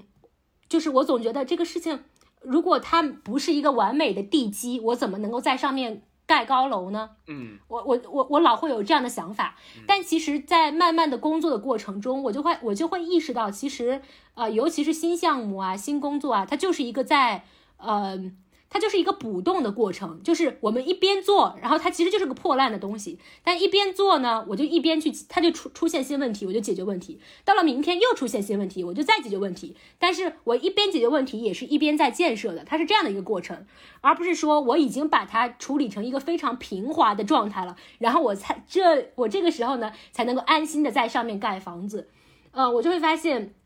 这其实是一个蛮。影响自己的一个，我就我就发现了自己这样的一个思维误区嘛，我就会发现说，可能所有的天下赚钱的事情都是这样的，它都不是在一个完全正确的、健康的东西上面去赚钱，它就是在一个破破烂烂的过程中去赚钱。然后我，所以我现在就会觉得我要破除这样的一个，呃，就是一一个一个对于赚钱的思维。嗯，全世界都是草台班子，所以你也不介意去当一个草台班子。对我现在会有这样的感觉，就是那我如果是一个草台班子，我可以让它变变渐渐的变成一个木台班子，而不是说我我上来就期待我是一个金台班子。我其实原来有一个，就是我有一个学姐，前段时间跟我说了一个这样的故事，是说她的一个朋友，她当然是想安慰我了，就是呃，她也跟那个传说中的那个。学姐她可能也是跟我一样，就在疫情之中毕业，然后毕业之后本身想要去什么亚马逊啊这种大厂做数据分析师啊这种非常主流的一个职业规划，但是后来她做着做着发现说自己更适合做的一件事情是跟人打交道，以及怎么去哄别人开心，把事儿办成，所以她后来。就是直接放弃了去大厂做呃数据分析师，就留学，然后继而去大厂做数据分析师这样一个理想路径。他就去了一个可能比较小的公司，他就在这个公司里面做做做做做，然后做的时候他就主要做这个课在抖音、在快手这些平台上的投放，然后他就做的非常好。他相当于就是在拿公司的钱学习嘛，因为他每次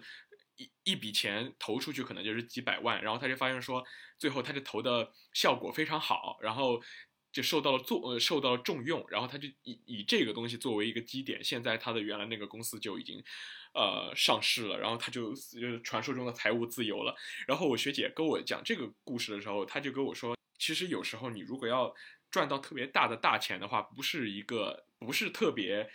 强迫你要走一个非常非常主流，然后最卷的那条路，你才能够财务自由的，很有可能你就是在一个。如果你眼光足够好，再加上你的运气足够好的话，那你有可能你就是进了一个草台班子，而这个这个草台班子里面，你可能是草台班子里面的一个草包，然后你可能做的事儿也不是什么特别高级的事儿，然后你甚至做的就是，嗯，都不是技术部门，不是业务部门，你可能就是人力或者是会计，但最后你在这个选选中了一个正确的草台班子的话，你最后可能也能够到一个非常了不起的地步。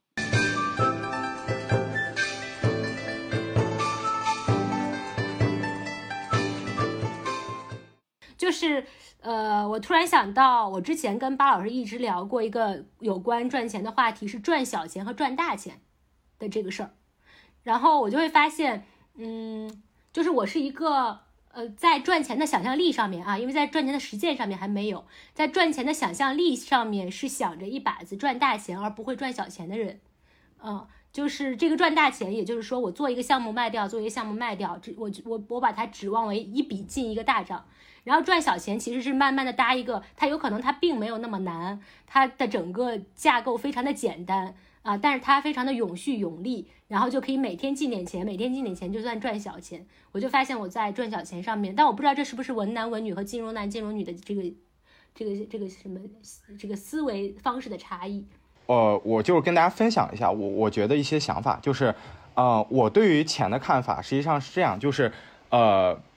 穷人和富人，我觉得就看待钱是完全不一样的一个思路，就是其实，呃，普通人或者是呃穷人或者说普通人来说，其实他是把钱当成一种代金券一样的东西去看待的。但实际上，我认识的就是那有钱人来说，呃，或者说金融人的思维方式，其实他们是把钱就是这种东西当成一个资产负债表去考虑的。就是他们那脑脑子里有三张表，一个是资产负债表，一个是利润表，一个是现金流量表，这是金融界非常重要的三表。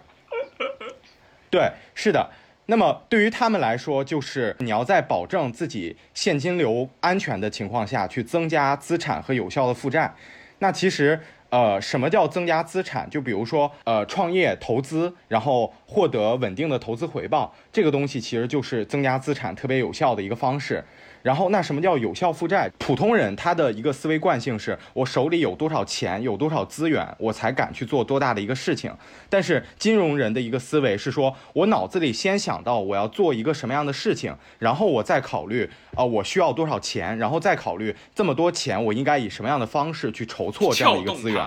所以我觉得，对我要去撬动，所以它是一个反过来的一个思维方式，他没有把钱当成。啊，钱本身，而是把钱当成了一种我要去维握的一个杠杆和一个资源。所以我觉得就在这种思维方式之下，我的思路反而是我要在保证我现金流安全的情况之下，如何去增加自己的有效负债，从而撬动更大的资源，而不是说我手里有多少钱，然后我这些钱能干什么，于是这个事情就客观的决定了我只能把自己局限在一个什么样的范围之内。所以这个可能是我觉得。嗯，就是关于钱的这个思路是金融人特别有特点的一个特质，然后另外一个特质就是，嗯，我觉得就是说，其实金融人他习惯习惯的就是他一直在找一个更高效的赚钱的方式。然后普通人呢，他更多想的是说，我如何靠打工去线性的赚钱。就是这块差异主要在于，普通人他觉得财富是一个线性增长的一个过程，但是实际上财富的增长，就是如果你以一个比较宏观的视角来看，它不是线性增长的。就是说，呃，对于一个打工人而言，你不会靠出租自己的时间而变得富有。就是说，之前有一个学长，他跟我说过一句话，他说觉得。目前时代的一个特色是资本的回报率的增速远超过劳动回报率的增速。那么这点就是说，呃，你如果恰好在一些比较上升期的一些行业，就是咱们用上一期聊的，就是贝塔比较高的一些行业，比如说互联网，比如或者说五年前的互联网行业吧。那这个时候你卖时间的人，他这个钱，呃，赚的其实还是比较高的，因为在这个行业它有一些本身自己发展的一些溢价。但是呢，如只要你的收入是和你的劳动时间、劳动时间。这个成本挂钩的，那它就是有上就是有上限的，所以你要想真正赚到大钱，你必须要找的是一个降低劳动的边际成本的这样的一个方式。那么这种时候可能就不是你要出卖自己的时间，而是你要出租钱，或者说你要找到更高效的变现方式。所以我会觉得这是一个呃，就是关于钱，我在。金融行业自己也做投资，得到的一个比较不一样的认知吧。我其实觉得郭子刚那个话还挺刺痛我的，你知道就但当然就刺的好，你知道刺的好，我就突然一下子就，我就觉得 OK，我我们家真的就是就是在这个意义上真的就不是一个现代家庭。我觉得我爸妈就真的不是一个现代家庭，就就所以所所以我整个人的。整个人的这种生活观、消费观、投资观，有我都没有投资观了。就是整个消费观可能跟整个现代社会格格不入的一个主要原因，就是我从小耳濡目染我爸妈的一些对于金钱的观念。比如说，我爸妈就会觉得，我现在回想起来，我们家是全款买房的，你知道吗？就是就他对他不能借，就是当然我们在一个小县城里面买一个房子，他可能也不需要借贷多少年。但我真的就是当年，我觉我记得我爸妈真的就是带我。从小租了很多年的房，租房一直租到我爸妈觉得自己可以全款买房，他一次性交付这个房，然后他就住进去了。他就在，就是他他就是很单纯的在心理上这一坎儿他过不了，他就觉得他不能借钱，因为借钱让他有很大的心理压力。所以，而甚至就是当时候，当时候我父母就是她就是她的我妈的一个闺蜜。当时候我妈的一个闺蜜就是属于那种超前消费啊，我觉得我小时候当年她给我用的那个词儿是超前消费，但估计其实人家就是用了个信用卡，你知道吗？就其实人家就是用了信用卡，但但她就在我这儿妖魔化人家，她就我父母就可可能就会在我这儿妖魔化她闺蜜的这种生活方式，她就会觉得说你怎么是在借别人的钱在消就消费啊？你现在在外面旅游，然后买的这个相机。都是借别人的钱用的，这这这这是一个非常不健康的过日子的方式。你过日子就是精打细算，你要把你自己的预算准备好，然后你有多少钱就干多少钱的活，就这样。然后突然就刚刚郭子这一句话就整个把我一锅端了，你知道吗？就觉得我跟我父母这一窝人全都一锅端，就一窝人全都不是现代公民。我一讲到农民思维，我又想起来那个什么，就是呃冬奥会开幕式的时候，我就记得当时候我不记得是谁，好像是慕瑶，好像慕瑶就评价张艺谋说他是个农民，他说说他为什么是中国农民，就是说中国农民就是一旦他的生活水平和所获所得高于他的温饱，他就不再想另外的事儿了。他就变得极度保守，就是他不再就做任何投资上的行为，然后他觉得我这种日子过得挺好的，就是守着自己一亩三分地的这样一种思维，我就觉得这个话当时候就非常就是精准的击中了我和我爸这一类，就是就是我们这一窝人的的的的的在现代生活在现代世界里面生活的困境。我发现你就是一个找找伤害的人，你知道吗？所有人骂的是所有人骂人的时候，你心里想赶紧跟自己印证一下，能不能对号入座。哈哈哈 哎，但我真的觉得郭子刚刚那番话真的讲是很好啊，我觉得对我们都很有注意。因为我我原来在二零二零年我刚刚关注张小雨的时候，二零二零年是我进入互联网世界的元年元年，因为就我之前其实是不怎么玩社交媒体的嘛。然后二零二零年我关注张小雨，他的微博上有一个首页就是置顶的，然后他觉得他自己活了这么多年的一些 tips。就一条一条列下来，然后我就一条一条看，一条一条看。是他的一条，当时候有震动到我的，就是说他觉得人生的进步不是依靠精密的计算，而是靠撬动有效的杠杆。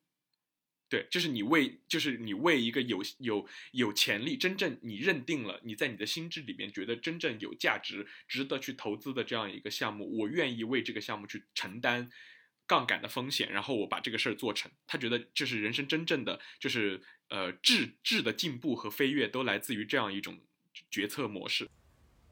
就是我挺想知道，你们相信自己以后会是一个有钱人吗？虽然现在不是。我先来回答这个问题吧。就是不瞒大家说，我，你你问到这个问题的时候，我就想到我刚，我我我可能大四的时候，或者我刚毕业工作的时候，我不光说不相信我是一个有钱人，我都觉得我会在三十岁之前去世。哈哈哈哈哈！就会不会一下子把这个 把这个气氛搞搞搞下去了？你去读一读《人间失格》吧。对啊，我真的不相信，我别别说我相信自己有钱这种在活着这件事情上加砝码的事情，我都觉得我能够好好的活下去，然后快乐的活下去，能够让自己活下去，在这个世界里活下去，就都觉得需要克服很多东西。